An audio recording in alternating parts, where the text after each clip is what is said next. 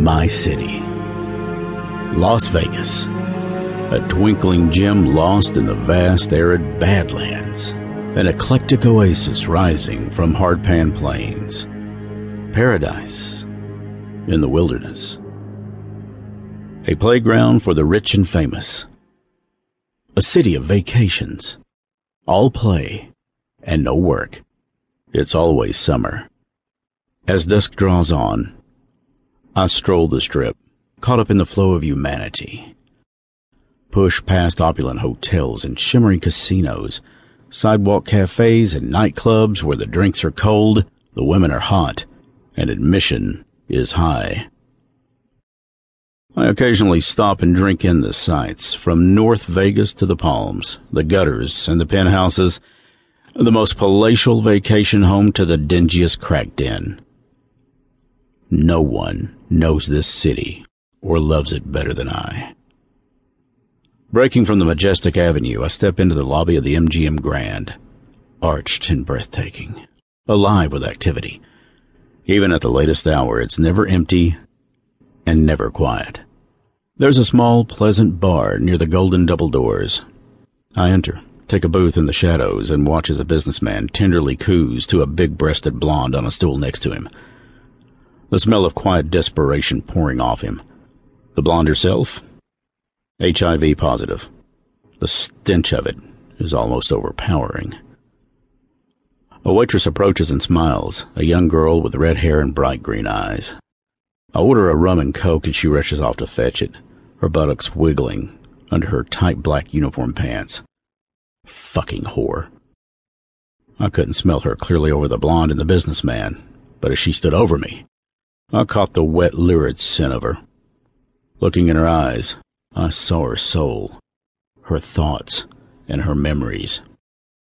Once, she let a man cuff her hands behind her back and take her in the Greek style. She enjoyed it, still masturbates to the fading memory. People. What is there to say about mankind? Dirty, filthy, ugly, ignorant, pitiful, trifling. The waitress returns with my drink, and I hand her a paltry tip. She smiles, thanks me profusely, and goes off to serve a couple who just entered. A short Mexican man and his pregnant white girlfriend. The baby, I can sense, has little more than six hours until it dies in the womb. I sip my drink and watch the businessman. He's in his mid forties, pot bellied, balding, and wearing large glasses, the likes of which the modern world has no use for. His forehead glimmers with a sheen of perspiration, and when he speaks, his voice is husky. The blonde giggles at something he says. She tilts her head, hair falling away from her slender throat. A pang of lust ripples in my stomach. My mouth goes dry as I imagine her warm, coppery blood flowing into me. I take a swallow of my drink, which does absolutely nothing to quench my thirst. The Mexican laughs at something his girlfriend says. His hair is black and oil, his flesh dirty. He's a hard worker, an upstanding man by human standards, but apparently he's never heard of bathing. I study his filthy neck, imagining the rancid taste of his odorous blood. And my bloodlust slowly subsides. Think about baseball. Calm, I take another long sip of my drink. The waitress glides back over and asks if I'd like another. She's thinking of what I'd feel like on top of her, thrusting myself deep into her. My stomach turns and I tell her no, I'm fine.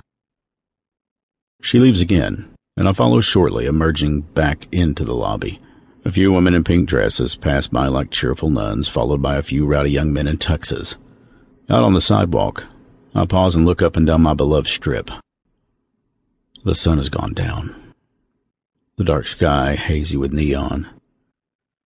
Several blocks later, I come across a young black youth standing agitatedly on the corner. He whips around as if he heard me approach.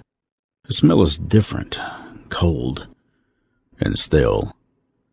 He smiles at me. Hey, what's up? Good evening, I reply. I rarely meet other vampires.